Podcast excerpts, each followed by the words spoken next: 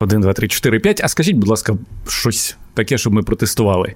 1, 2, 3, 4, 5, 1, 2, 3, 4, 5. Ага. Гарний день. Вітаємо ще раз. Клас, все все, все є, да. можемо, можемо починати тоді потрошку.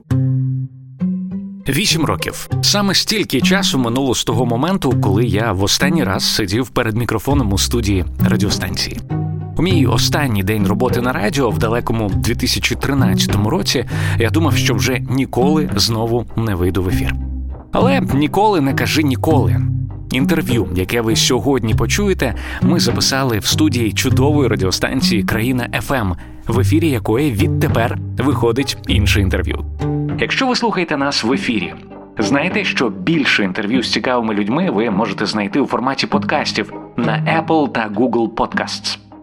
Якщо ж ви слухаєте інше інтерв'ю саме як подкаст, знаєте, що відтепер щосереди о 19.00 ми також в ефірі 100% україномовної станції Країна ФМ. Ну що, давайте починати. Ми розуміємо, що наша дорога лежить подалі від цих доріг, від цієї широкої дороги.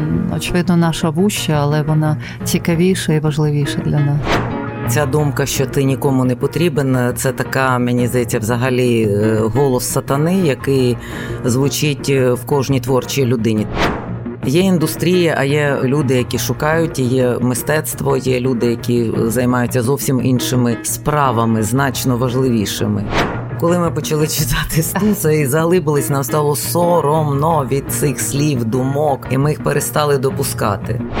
Тут в цьому плані ми, як е, грецькі філософи, розумієте, це соромно, соромно бути шикарним, соромно прагнути розкоші і соромно потребувати більшого, ніж ти можеш витратити сам.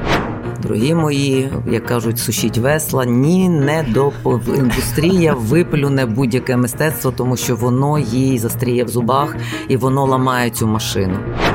Цікаве запитання. Ніхто ще такого не задавав. Привіт, мене звати Володимир Анфімов. Це подкаст і віднедавна програма інше інтерв'ю. Герой кожного випуску це особистість з унікальною історією, незвичним досвідом або набором знань. Ми говоримо про злети та падіння, перемоги та факапи, і найголовніше уроки, які зробили наших героїв тими, ким вони є зараз.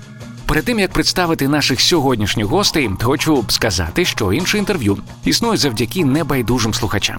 Хочете, аби з'являлося більше класного україномовного контенту? Тоді не забувайте в нього інвестувати.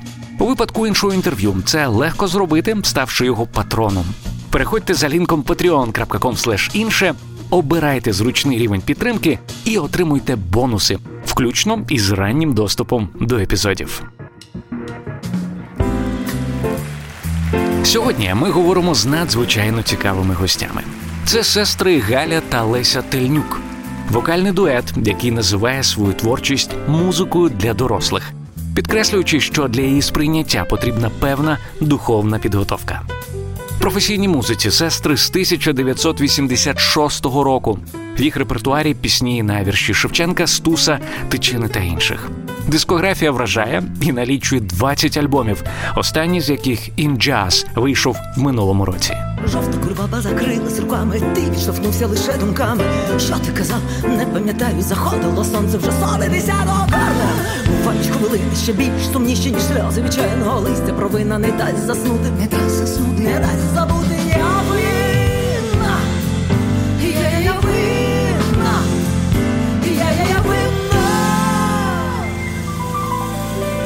Я би хотів розпочати е, з однієї цитати Галини, якщо ви не проти, е, якою знайшов, е, вона мені дуже сподобалася.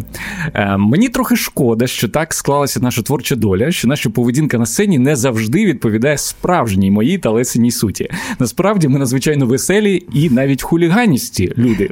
Ну і дійсно, у вас склався образ таких дуже серйозних музикантів. А от якщо говорити про життя поза сценою, то наскільки ось ця хуліганістість вона дійсно вам притаманна, і як часто ви бешкетуєте? Робите? Взагалі, так. Це такий спосіб розрядки також е, досить часто буває. Зараз бувало раніше, зараз, скажімо, менше, але е, часто, щоб підняти собі настрій і якось змінити якусь напругу, бувають різні ситуації, то особливо Галя вдається до жартів, до такої, до е, зображувальних якихось мімічних речей. В неї це виходить феноменально. Я деколи кажу, Галя, ти могла би на цьому зробити Стендап, кар'єру. Так? Та абсолютно, вона надзвичайно талановита людина в цій справі, і просто шкода, що е, от якраз це цю сторону ми не реалізуємо на сцені, але можливо ще все попереду. Ну так, це було б цікаво. Цікаво, що цитата була Галіна, а відповідала Леся. Ну а бувають такі моменти, коли ну ви дуже давно і працюєте одна з одною. А, Я не знаю, коли на сцені зрозуміло, що це дуже серйозна атмосфера, серйозна. А а, а бувають моменти, коли виникає бажання ну такого напівкапусника, коли одну одну хочеться чимось там, якийсь сюрприз зробити, якийсь якось підколоти. Чи це не притаманно вашому дуетові? Ну, жанр музики і, взагалі, е, то ті тексти, з якими ми працюємо, вони цього не дозволяють, просто тому що ти не можеш між піснями Шевченка десь підколоти Лесю або щось засміятися якось. Але бувають такі моменти, коли хтось е, забуде з нас слова. Так, або я це дуже смішно тоді виглядає, коли замість мене починає співати Леся. От а я роблю стою з таким виглядом, наче це не я забула слова, а Леся саме а вона рятує якраз ситуацію в той момент я хочу зачепитися за одну фразу, яку ви сказали, е, що ви аналізуєте і передивляєтеся виступи. Так. Я знаю, що ну взагалі артисти поділяються на два табори: перші, які уникають цього робити, тому що вони кажуть, ми себе не впізнаємо, ми себе ми бачимо якусь взагалі іншу людину, яка нас лякає на сцені. Ми mm-hmm. тому не дивимося на себе. Хтось навпаки аналізує, дивиться. Скажіть, будь ласка, ви з якою метою це робите? Для того, щоб е, щось покращити, для того, щоб е, проаналізувати, взагалі як це виглядає? Ви сідаєте разом і починаєте придивлятися. Ні, поодинці. Поодинці. В основному деколи бувало, що разом, якщо, наприклад, якась нова свіжа робота, то і ми збираємось разом, то ми її передивляємось. Але взагалі це потрібно робити для того, щоб е, дійсно покращувати свій стан, щоб бачити свої помилки, тому що часто бувають якісь навіть рухи зайві, які ти говориш, вираз обличчя, міміка, музичні якісь прийоми, які, е, яких краще уникнути. Тобто, мені здається, ми з Галею давно приходили до висновку, що це така професія, робота, в якій ну неможливо досягти чогось такого ідеального. Тобто ти рухаєшся весь час в напрямку е, покращення і в напрямку того, що ти працюєш над собою. Я думаю, в цьому і є чудо цієї професії, радість, чудо і кожного разу якісь несподіванки, тому що на сцені завжди тебе чекають сюрпризи. Це я можу сказати абсолютно суцільний сюрприз. Я пам'ятаю, ну якийсь концерт ми записували. Я Мені здавалося, що я така драматична, така прекрасна, і так все і голос звучав. І от я дивлюся потім відео. Я від реготу вже дійсно там аж каталась, думаю, боже мій, яка ж я смішна. Тобто зовсім драми немає, а я ламаю там трагікомедію на пустому місці. Бувають і такі моменти, навіть здавалося б. Особливо, коли жінки співають про кохання, так, особливо про кохання е, драматичне. Вічний студент, вічний спортсмен і вічний е, актор. актор та це вічна робота, і це не буває концерту, який накатаний, ти виходиш і просто як. Ну, я не знаю, може у інших артистів, у яких е, по три концерти в день або 30 концертів на місяць, можливо, вони вже працюють механічно. От, Але це зрештою це і видно, тому що коли ти бачиш концер... ну, концертну групу, яка часто концертує. Якесь відчуття конвейеру вже. Відчуття конвейеру mm-hmm. з'являється. От ти mm-hmm. знаєш, що от він зараз стане, поставить сюди ногу, ти зараз знаєш, що він зробить так, саме так рукою, що він зараз тут підхрипне, якщо ти от тим більше знаєш, наприклад, музику. І це стосується всіх і західних виконавців, і особливо українських. Але це прекрасно. Вони також я думаю, себе дивляться, аналізують е, щось там. Це така професія, що ти справді сьогодні ти вважаєш себе, що ти літаєш під небом і крила тебе несуть, а потім ти раптом дивишся на себе трошки збоку і розумієш, що ти повинен почати все спочатку. Знову хм. так, так, тим більше ви маєте на увазі, коли ви бачите якісь недоліки в у виконанні, в, в, в які моменти такі такі думки з'являються? Е, наступає певний момент вичерпаності. Тобі здається, що раптом в якийсь момент ті пісні, які ти страшенно любив, які ти здавалося, що вони на розрив. Раптом тобі вони в якийсь момент е, тобі здається, а може це мені лише, може це mm. лише я так вважаю. Mm-hmm. Є такі моменти сумніву, які закрадаються. Вони є, думаю, у всіх. От і цей початок е, з нуля з себе е, почати з себе, от е, з такого чистого листа, ясно, потім приходить досвід, знову він повторюється, і досвід цей тобі допомагає. Але починати треба з чистим серцем, з чистими думками і оцей хаос в собі погасити, тому що за якимись е, речами за роботою вона часто перетворюється в хаотичні такі рухи. Ви часто в інтерв'ю говорите про зневіру, про ну, якісь випадки пов'язані з депресією, коли з'являються ці сумніви, про які ви говорили. І я коли читав, е, ну воно дуже сильно в мені також відгукувалося, тому що я думаю, у багатьох людей, які займаються творчістю, будь-якою бувають ці моменти, коли ти або такий, о Боже, клас, як який я роблю mm-hmm. продукт, і я ти пишаєшся цим. А на наступний день ти розумієш, боже, може, це нікому не потрібно. А, мені дуже цікавий ваш досвід і ваш лайфхак. Як е, що робити, коли е, ти перебуваєш саме у цьому другому стані, коли ти починаєш сумніватися в собі? Як ви з цим боретеся? Ну нам допомагає такі моменти дуже часто бувають, особливо це е, буває після успішних, як не дивно, виступів. Хм. Ти день перебуваєш в ейфорії на наступний день ти як ніби опадаєш. І в цій ситуації ну, нам з Галею дуже допомагає робота. Ми навіть часто буває, коли просто почекаєш день, щоб голос відпочив, і на наступний день берешся до праці знову щось, або вже якісь інші речі робиш, е, але пов'язані з творчістю, з роботою, е, тому що зупинятися не можна. Ці Ну та тут насправді ця думка, що ти нікому не потрібен, це така, мені здається, взагалі е, голос сатани, який звучить е, в кожній творчій людині. Ти нікому не потрібен, а кому нікому. Власне, для чого ми це робимо? І тут постає питання, коли ти починаєш заглиблюватися: а для чого ти це робиш? А для кого? Для кого? Для сусіда, для якого, для яких очей, для яких вух ти це взагалі твориш? Кого ти ти персонально, кого ти хочеш бачити? Власне, ти хочеш бути почутим, ти хочеш е, також почути когось і зрозуміти. І ти розумієш, що коло твої твоїх е, прихильників, е, не прихильників, а людей, які тобі дорогі, і чия думка для тебе важлива, воно ледве-ледве набирає пальці однієї руки.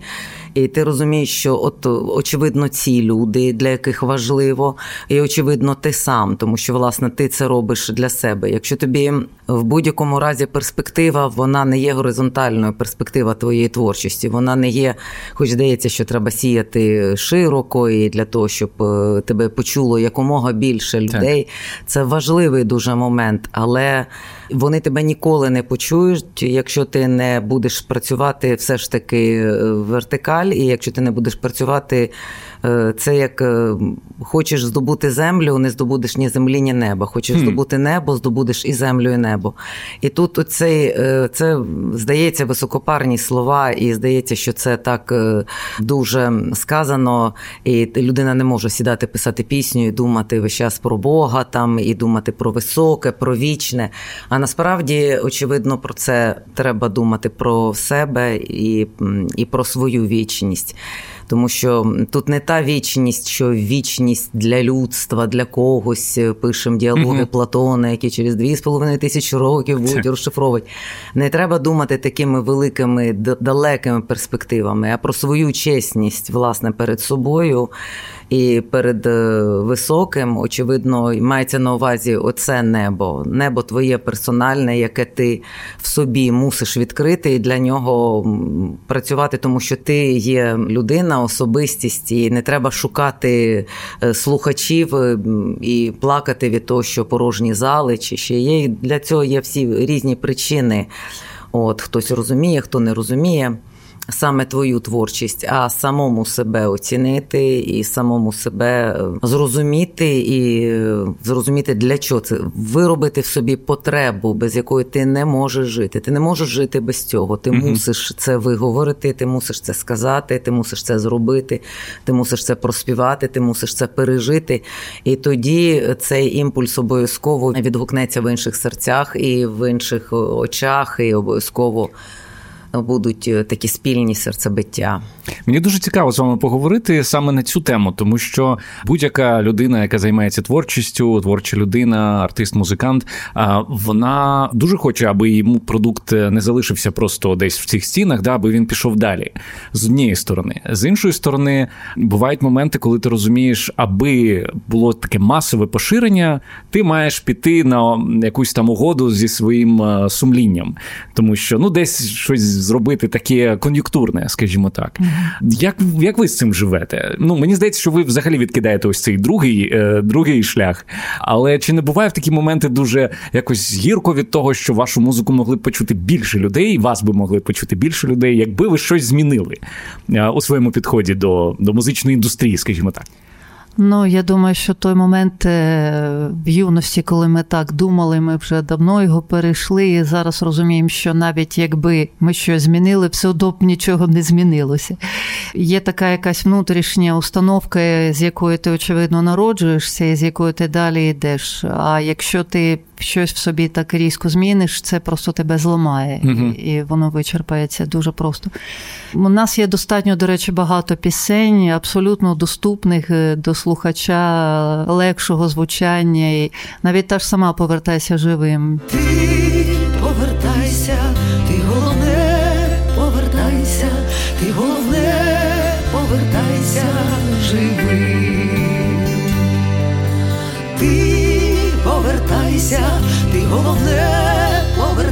повертайся, ти головне, повертайся живий.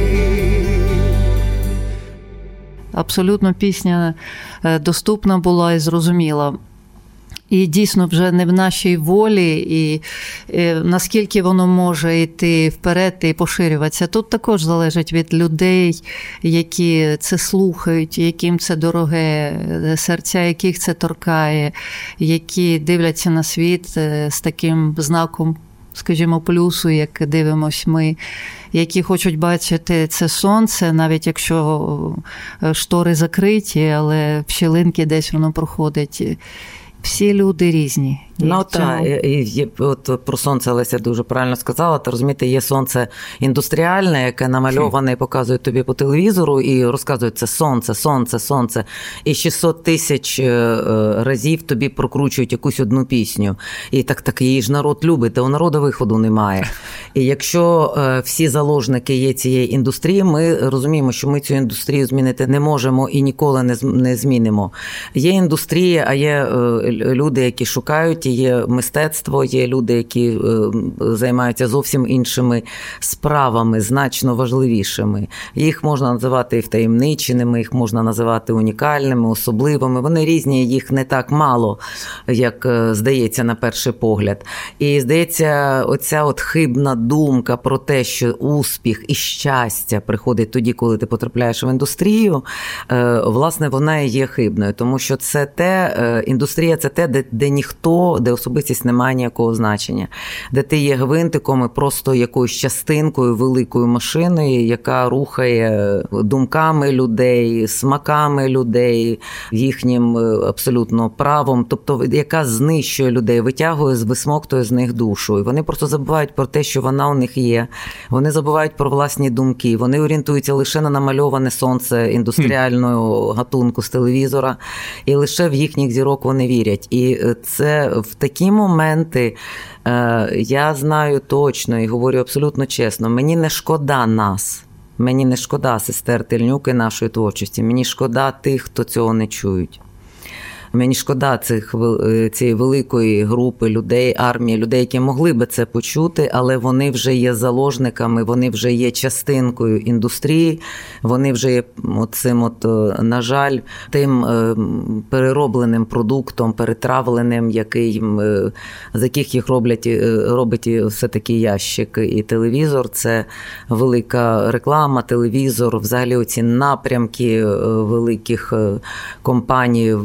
Любите блакитне цього літа, блакитне, цього літа, блакитне, цього літа, така пісня, угу. цього літа, тобто такий напій. І оце всі оці речі, які втираються весь час втискаються в голову, вони насправді можливо потрібні, і можливо так живе світ, і можливо він так і буде ще жити. І звичайно, ми нікуди від цього не подінемося.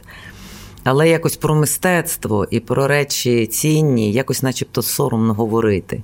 Якось ну так е, з тишком-нишком повідомляємо, що там от а є люди, які займаються мистецтвом. Та, чули а такі, є, так, так, так, так. А є на світі. Скоро будемо говорити, а є на світі люди.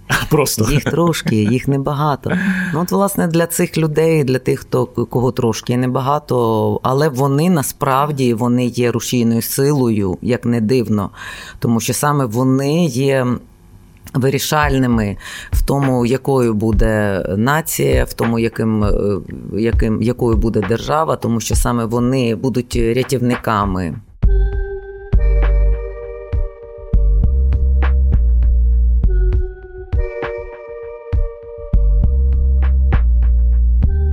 Зважаючи на цікаву біографію сестер, а народилися вони у родині дисидента, письменника, поета та перекладача Станіслава Тильнюка, мені було дуже цікаво поговорити про їх дитинство. Запитую, в який саме момент дорослішання прийшло усвідомлення, що вони походять не з середньостатистичної родини. Воно прийшло одразу, коли ми виходили на вулицю і розмовляли українською мовою. Ну в якому це віці було? Такі перші згадки себе як. Людей, які трошки відрізняються від Я того, думаю, що довкола. вже років 6-7 ми вже це усвідомили. Та в дитячому садку. Так. Це в Києві відбувалося, так, правильно? Так. Угу. Ми киянки, в Києві народжені. І в цьому ми бачили якусь таку інакшість, навіть те, що я скажу, ми розмовляємо українською мовою. Як на вас реагували люди? Діти, їх батьки? Ну, нормально. Це дуже дивно. Я зараз ставлю це запитання і розумію, яке воно дивне, але тим не менш. Так, у нас е, і друзів так сильно і не було близьких. Е, були деякі подруги, та також вони, пам'ятаю, були сім'ї художниці, от е, художників. І тобто, в основному ми товаришували самі між собою, і нам цього якось було достатньо. Ну, але ті люди, які з'являлися коло нас, то вони, в принципі, були хороші, розуміли нас і, і підтримували. Ну, ось ця інакшість, вона особисто у вас, які викликали емоції? Ви відчували, що ви пишаєтеся цим, ви відчували, що ну, якісь негативні емоції. Мені дуже цікаво. Ну, е, це вже теж залежить від е, складу характеру. Леся, наприклад, вона з виду дуже спокійна і лагідна. Насправді вона має дуже сильний характер і дуже сильний хребет, і вона дуже незламна людина і вміє за себе постояти.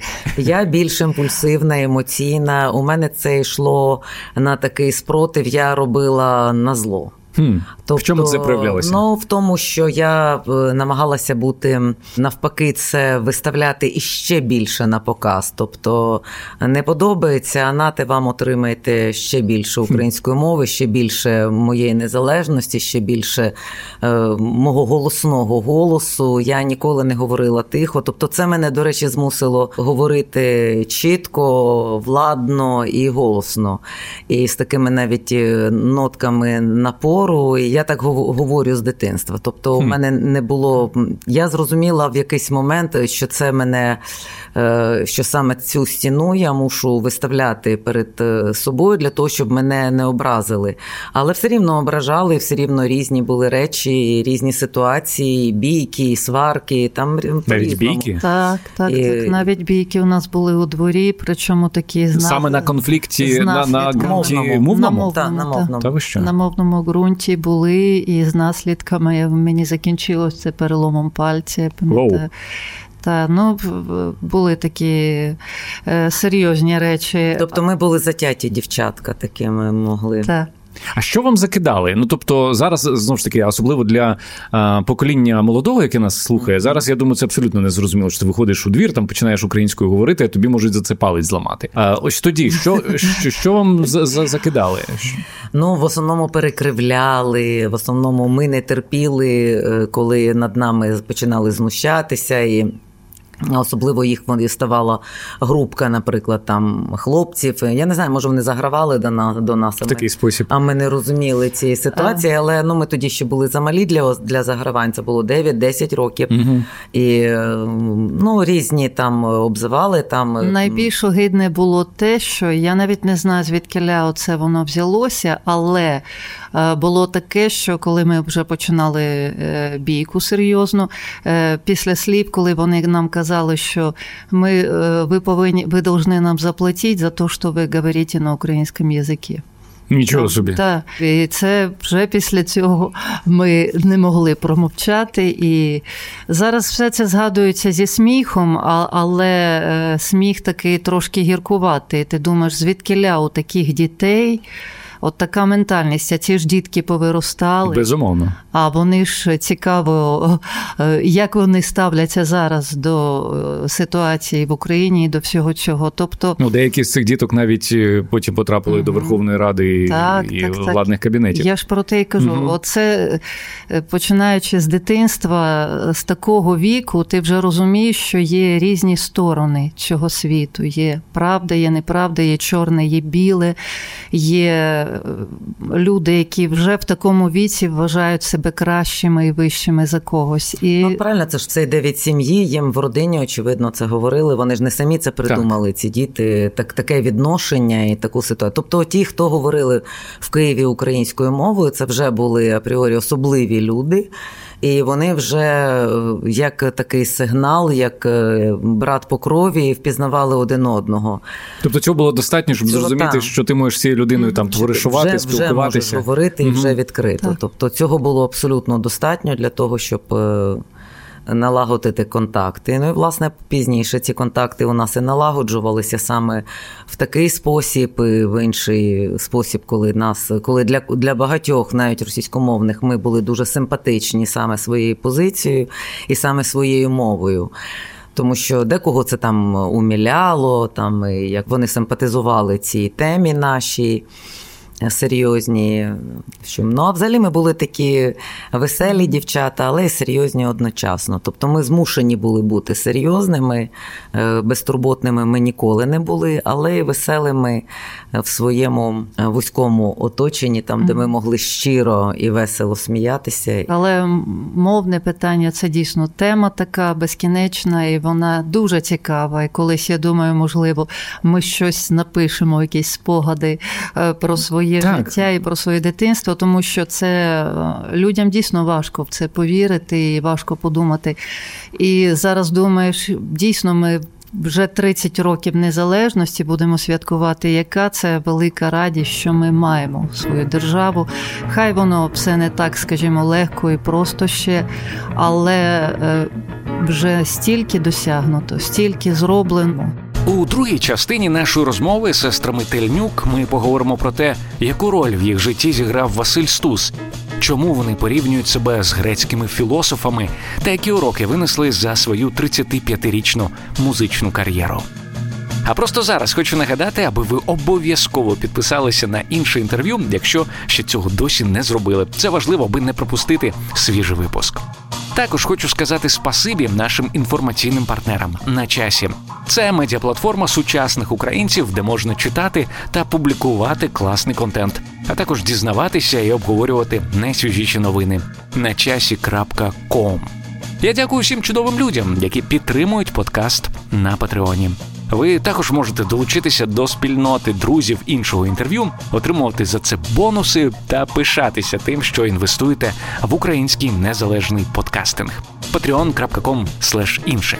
Ще один спосіб підтримати подкаст це перевести будь-яку комфортну для вас суму у монобанку іншого інтерв'ю. Якщо ж у вас досі немає рахунку в Монобанк, переходьте за лінком, який я залишив в описі до цього епізоду, реєструйтеся і отримуйте 50 гривень на свій рахунок. Така ж сума піде на розвиток іншого інтерв'ю. А ми повертаємося до розмови з сестрами Тельнюк. Хотів би навести ще одну вашу цитату. Батько наш взагалі був людиною надзвичайною. Ми з ним навіть не говорили на побутові теми. Він вважав це міщанство. Зрозуміло, звідки е, е, коріння, ось ці там позиції і так далі. Але тим не менш, ми живемо в реальному світі. Маємо справу в тому числі із побутом е, справи. Коли йшлося про ось такі земні речі, то у вашій родині з ким ви їх обговорювали, з ким ви вирішували проблеми? Якщо батько вам казав ні, ні, ні, це міщанство, побут до, до мене тільки про високе. Та цікаве запитання. Ніхто ще такого не задавав, скажу точно. Ну коли ми зростали, і це була радянська доба, то тотально не було грошей, батька не друкували, і то питання взагалі якихось побутових речей не стояло, якихось забаганок, наприклад, хочеться того, чи взагалі слово я хочу у нас було відсутнє е, в сім'ї абсолютно природнім чином, тому що просто не було кому сказати Я хочу. От, е, Бо ситуації були дуже серйозні матеріальні в деякі моменти. Справді дуже серйозні матеріальні скрути були в нашій родині в певні моменти нашого життя, і ми це дуже добре пам'ятаємо. В чому це проявлялося? Вам ну не вистачало на я не знаю іграшки, їжу? Ну наскільки це було скрутно? Ну, батьки намагалися, мама, особливо так як вона відповідала за так би мовити, всю цю частину. Ага, тобто мама все ж таки за за, за побут. За мат, так, матчасть. Ага. Мама, мама завжди залишається мамою, і все було, так би мовити. В її руках і в її серці, то вона завжди саме останнє від себе могла відірвати і зробити все, щоб ми нам нічого не бракувало, і стосовно і харчування, і всіх цих речей. Ну тобто у мами не було пальта, не було чобіт. Вона могла ходити дуже скромно і була взагалі дуже скромною людиною. Е, і тобто, все це було лише заради того, щоб це було комфортно дітям, принаймні. Е, не так комфортно, як можливо іншим дітям, е, дітям завмагав і там чи не знаю, чи прорабав. Але якісь базові та, речі. Та, та, але тоді був такий час, і якось не виникало. Якщо ти чогось не мав, то я навіть вдячна Богові за цю таку ситуацію, яка була в дитинстві, тому що і зараз ми абсолютно позбавлені. Е, от, наприклад якихось таких е, речей, бажання там одягатися, там шукати щось нове. А та, цього цього немає, тому що це, це не є важливим. І не є головним, є речі, потрібно бути зручно, нормально виглядати. І... Ну так, тут в цьому плані ми, як е, грецькі філософи, розумієте, це це соромно, соромно бути шикарним, соромно прагнути розкоші і соромно потребувати більшого, ніж ти можеш витратити сам. І в цьому розумінні все рівно людина хоче, і людині, людині чогось там прагнеться. Але цей момент він, якби він там смішно не звучав, але насправді людині треба дуже мало. Вашій родині родині дуже багато змінилося після того, як батько відкрито е, підтримав е, Стуса. А мені дуже цікаво, чи перетиналися ви е, з цією особистістю, чи бачили, чи спілкувалися, і чи яким запам'ятався, якщо так. На жаль, ми не бачили.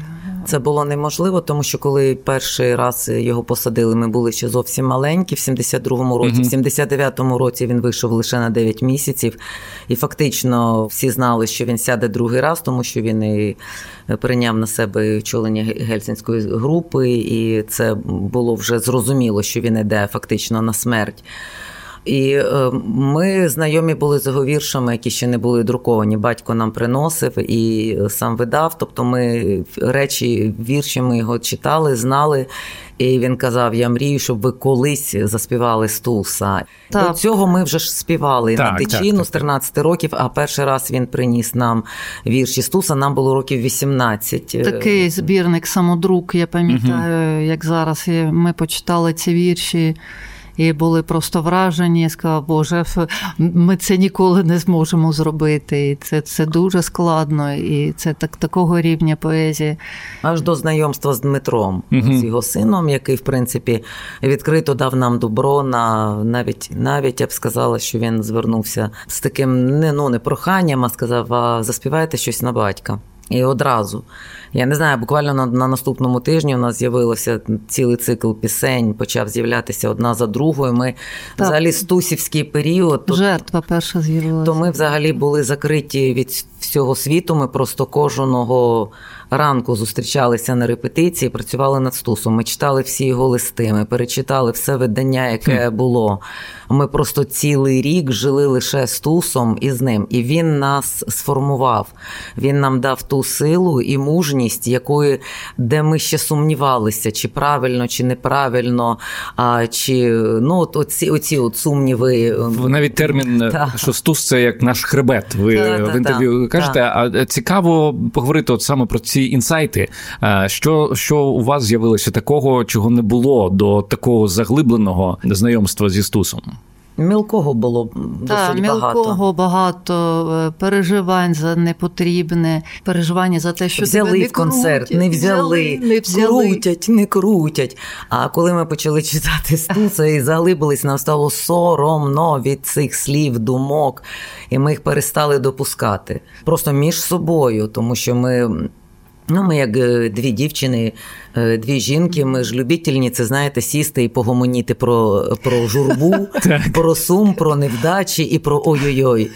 Це всі жінки люблять. А, а це ще був період, коли якраз після дуже успішного концерту Тиша і грім, де ми показали ну надзвичайно максимум того, на що ми були спроможні на той час з прекрасною групою, чудовими музикантами е, джазовими з цвірку нового числа. І це ну надзвичайна була програма. Я переконана, і зараз в Україні нічого подібного немає. Просто вона була навіть різностильова, така різножанрова і дуже цікава.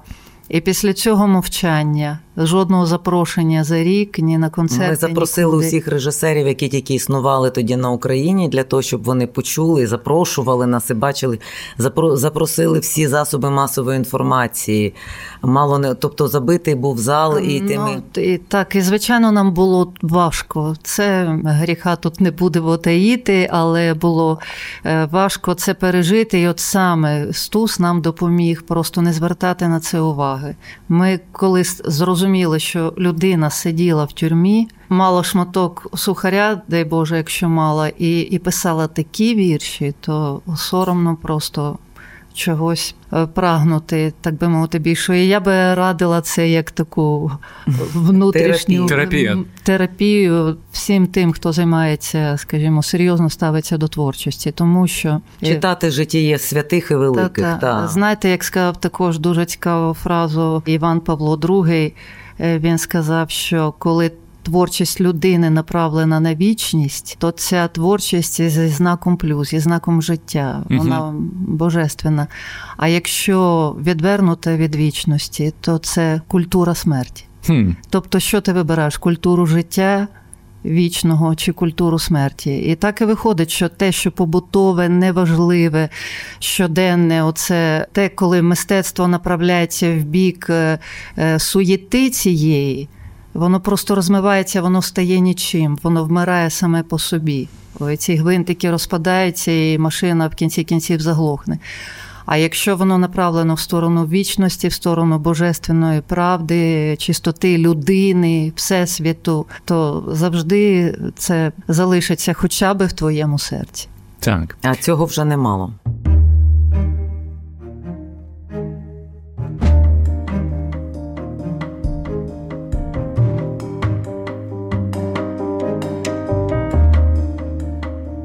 Минулого року, в 2020-му, вийшов 20-й е, за рахунком ваш альбом. Я коли бачив дискографію, у мене були ось такі величезні очі. А а мені цікаво поговорити про найперший. Е, це 91-й рік, наскільки я знаю. Е, як це було взагалі випустити один з перших альбомів в незалежній Україні? Це мить. Ага, так. Альбом Мить він присвячений був пам'яті батька. І ми почали його записувати тато, що був живий, і він раптово помер і помер молодим. Але я за два тижні, абсолютно випадково перебуваючи в Ірпіні, приїхала його відвідати. Сказала йому цей секрет, бо ми хотіли записати альбом, а потім подарувати йому. Mm. Я сказала, розкрила таємницю, що от ми зараз записуємо альбом, ми хочемо присвятити його тобі. Він так аж окуляри підняв. Каже, чому? От е, я не знала тоді, що я його бачу останній раз в житті, бо нічого не передбачало, що щось може трапитися, що він може так раптово піти. Там була пісня, це ж невольники, там записана на його вірші. Для нас це було дуже знаково, тому що це один з його перших віршів, коли він був молодий, який він коли він який він написав, йому було здається 20 чимось років. Він був якраз на ходив до студії Василя Симоненка. Угу. І це один з тих віршів університетських, е, який високо оцінив Василь Симоненко, сказав, що гарний буде поет. І це така і нам пощастило, до речі, випустити цей альбом, тому що це було б, так би мовити, право для виконавців червоної рути, ага. які стали е, лауреатами, і е, нам була така можливість надана. Ну, ви пам'ятаєте свої відчуття, коли ви тримали ось цей фізично альбом? Ой, ми його так ми його так вимучили, і це так було важко зробити, тому що і запис був аналоговий, і саме нестиковка була в тому, що це була записана під електронну фактичну музику, аж голоси живі. В цьому була, до речі, велика складність. Наступний наш альбом був повністю живими музикантами, угу. і воно покращило ситуацію, тому що воно абсолютно оживляє і дає зовсім інший внутрішній посил. Так, але я би сказала, що це була все таки музика експериментальна, так як е, червона рута вони ставили перед собою. Концепція була така народження нової музики угу. і музики сучасної, е, яка би просто увірвалося, яка би змінила ситуацію музично в Україні. І, власне, всі пісні там досить мало було наших пісень з Галею, але були пісні Олександра Мельника, талановитого українського композитора.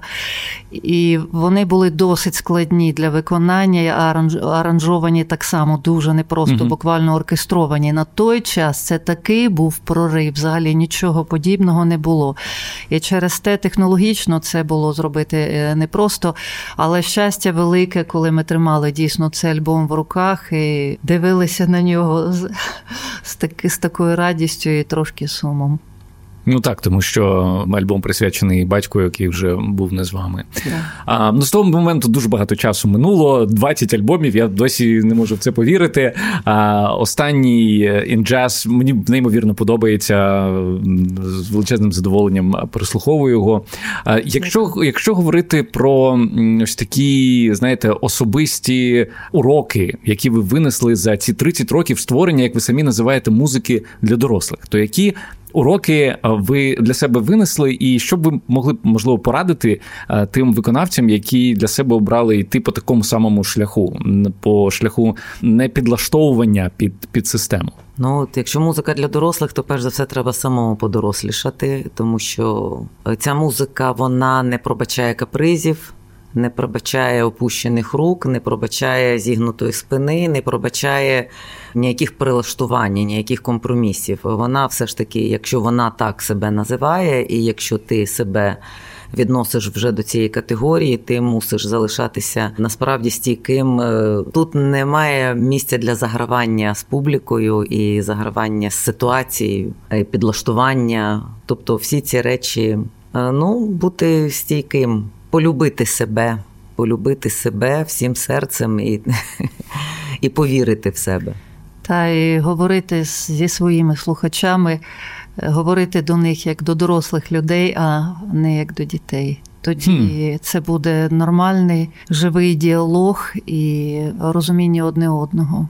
Ставитись до них як до дорослих. Це дуже цікава думка, тому що мені здається, що не тільки музиканти, але взагалі там індустрія і медіа дуже часто розмовляють. Я коли дивлюся телевізор, uh-huh. це буває вкрай рідко, але інколи потрапляє. І мені таке враження, що там говорять до якихось трирічних дітей. Реклама, е, програми, які я там бачу. Ну так, так. Але насправді діти люблять, щоб з ними говорили по-дорослому. Діти не люблять, коли їм акцентують на тому, що вони діти. І чомусь е, створена думка, що це люблять дорослі дорослі. Дорослих просто привчили до цього, що вони, начебто, трошки неповноцінні, і з ними треба так говорити, як з такими несповна розуму, такими дуже вічливо, дуже так заграючи, так усі пусічки, так купиш ти нарешті той мерседес. Це найкраще, що ти найбільше чого прагне твоя душа. Нарешті знижки 5% для студентів і пенсіонерів. Так, ну, ну є, це правда. Це це правда. Так. Мені цікаво, хто з е, сучасних українських виконавців у вас викликає повагу. Ну, Кому вниз, звичайно. Вони такі цікаві, е, своєрідні люди, і вони так стоять осторонь, і не просто стоять так собі, знаєте, в сторонці, опустивши голови, а так вони ще й так наглувато там і ще й попльовують на перехожих. Тобто вони їм є що сказати, є що це люди, які мають свою позицію. Я глибоко їх ну, шаную і поважаю. Ну, за те, що вони роблять, і за те, що вони так, так. стоять. Е, гурт Вій е, дуже близький нам. От нещодавно переслуховували їхні альбоми, і дуже цікава музика. І дивно, що знову ж таки вона не в індустрії ніколи не була, не є і не буде, але вона є, і очевидно, очевидно, цей простір, який вона собою зігріває і наповнює, він від цього стає лише кращим. Це певний рівень. І повагу, звичайно, повагу і симпатію викликають всі ті музиканти, які не йдуть форматним шляхом. Ну, Марічка, наша бурмака. Ну як же ж про Меріта не сказати? Ми знаємо. Багато багато музикантів. Ті, тих, хто просто шкода, дійсно можна когось не назвати, але хочеться і підтримати кожного і сказати слова симпатії і розуміння, і побажання. Творіть, друзі, творіть і наповнюйте цей простір своїми чудовими мелодіями, голосами неповторними і бажаємо вам цьому процвітання. Чи цікаві вам колаборації з артистами? Ну, взагалі, чи як ви ставитесь до колаборацій, і чи чи розглядали колись е, такі варіанти? Походи в тусовку чи так. так. Ну е, добре, скажу те, що крутиться на на, на, на, на язиці. Ну, умовно кажучи, там зараз там супер популярна, там, скажімо, Альона Альона. Всі полюбляють там е, реп-музику зараз молодь. Ну, от от така думка, хоч раз з'являлася у вас. А давайте зробимо якусь взагалі таку божевільну співпрацю з, з кимось з абсолютно з іншого табору. Аж так е, далеко ми не мислили, аж так далеко. Але такі колаборації у нас є. І, наприклад, е, з Станю Ша, з, з студію кофеїн ми робили ж от на Олену Телігу нещодавно було таке з, з козаками. З козаками. З козак-систем. З багатьма ми е, з ким би хотіли, ну, наприклад. З Усейном Бекіровим це також прекрасна колаборація. І, е, Але в основному ці, це дуже завжди цікаво, те, е, коли якісь знаходяться точки спільні доторку, і вони народжують щось нове. От Rolling Stones, наприклад. Та, та. Сестри говорять про композицію Моє марне кохання Love in Vain, яку вони записали у 97-му році спільно з колишнім гітаристом Rolling Stones Міком Тейлором. Давно це було, хотілося б ще, але, але це був такий досвід неповторний. Звичайно, ми тоді були достатньо ще юні і так трохи тушувалися, але бо такий митець, але це незабутній був досвід. І ми намагалися відповідати відповідати цьому рівню. Цікаво особисто для вас. Червоні лінії вони е, де пролягають е, в творчості, музичній індустрії. Тобто, ну уявімо, до вас хтось звертається з артистів е, з пропозицією зробити щось спільне. mm На, на що ви будете звертати увагу? Що для вас є от маркером? Тут тут працюю, тут свій, тут чужий. Для Цікаво. мене, наприклад, особисто це навіть не людина, а те, що вона принесе. Її пропозиція на співпрацю, твір який мусимо разом зробити, оце. Тому що е, людину ти можеш і не знати близько, і не уявляти, які там в її душі можуть е, бути переживання або те, що ми зовні бачимо одне, а те, що всередині це інше. А от саме продукт, який, скажімо, ми могли би зробити разом, оце найцікавіше і найважливіше. Е, що є червоною лінією для мене? Я не люблю віддавати душу по приколу. Оцей, оцей момент приколу, коли він використовується е, в музиці або взагалі в мистецтві. Я страшенно не люблю цю фразу страшенно не люблю це слово. Я не люблю, коли мистецькі речі використовуються для цього. Що ви маєте на увазі по приколу? Ну тобто, коли там немає глибини, так, коли що? нема глибини, коли це робиться заради, коли це називається сейшеном якимсь, або просто так, коли воно не несе, е, окрім власного такого драйву і задоволення, більше нічого, ніякої мети. Я не люблю речей е, без не те, що без мети, безідейних е, речей. Не люблю без е, пустих речей. І тому ці, от коли відбувається оце по приколу, якісь колаборації, вони не несуть ніякого змісту. Вони просто от справді зшиті, зшиті білими нитками для того, щоб посміятися над цим один раз.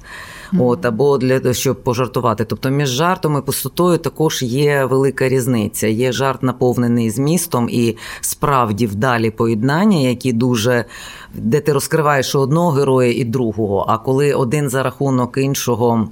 Обов'язково хтось когось в колаборації використовує. Так. Нема такого чистих абсолютно е, зв'язків і поєднань.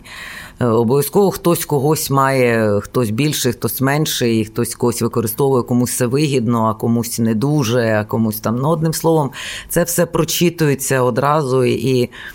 Воно, наче і має сенс, але навіть я дивлюся західні виконавці, які робили з цього шоу, і це почалося, здається, Брітні Спірс Мадонна. Ця так, штучка Me Against the Music називалася їх пісня. Господи, я це тобто, пам'ятаю. Е, давно це було, і начебто воно вразило, а потім уж уже наступні не вражали, хоч це були абсолютно постановочні шоу з розтіванням е, корсету, так. з виваленням там перса і на стадіоні е, величезному. Тобто багато речей таких було, але вони мали.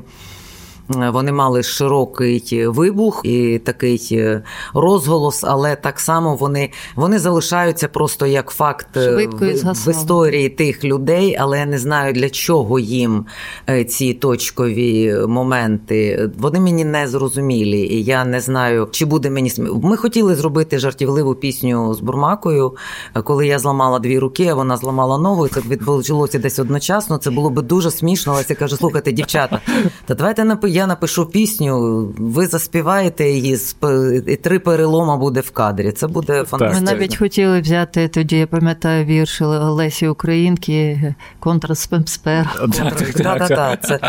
Ми от Леся жартувала і зламала сама руку.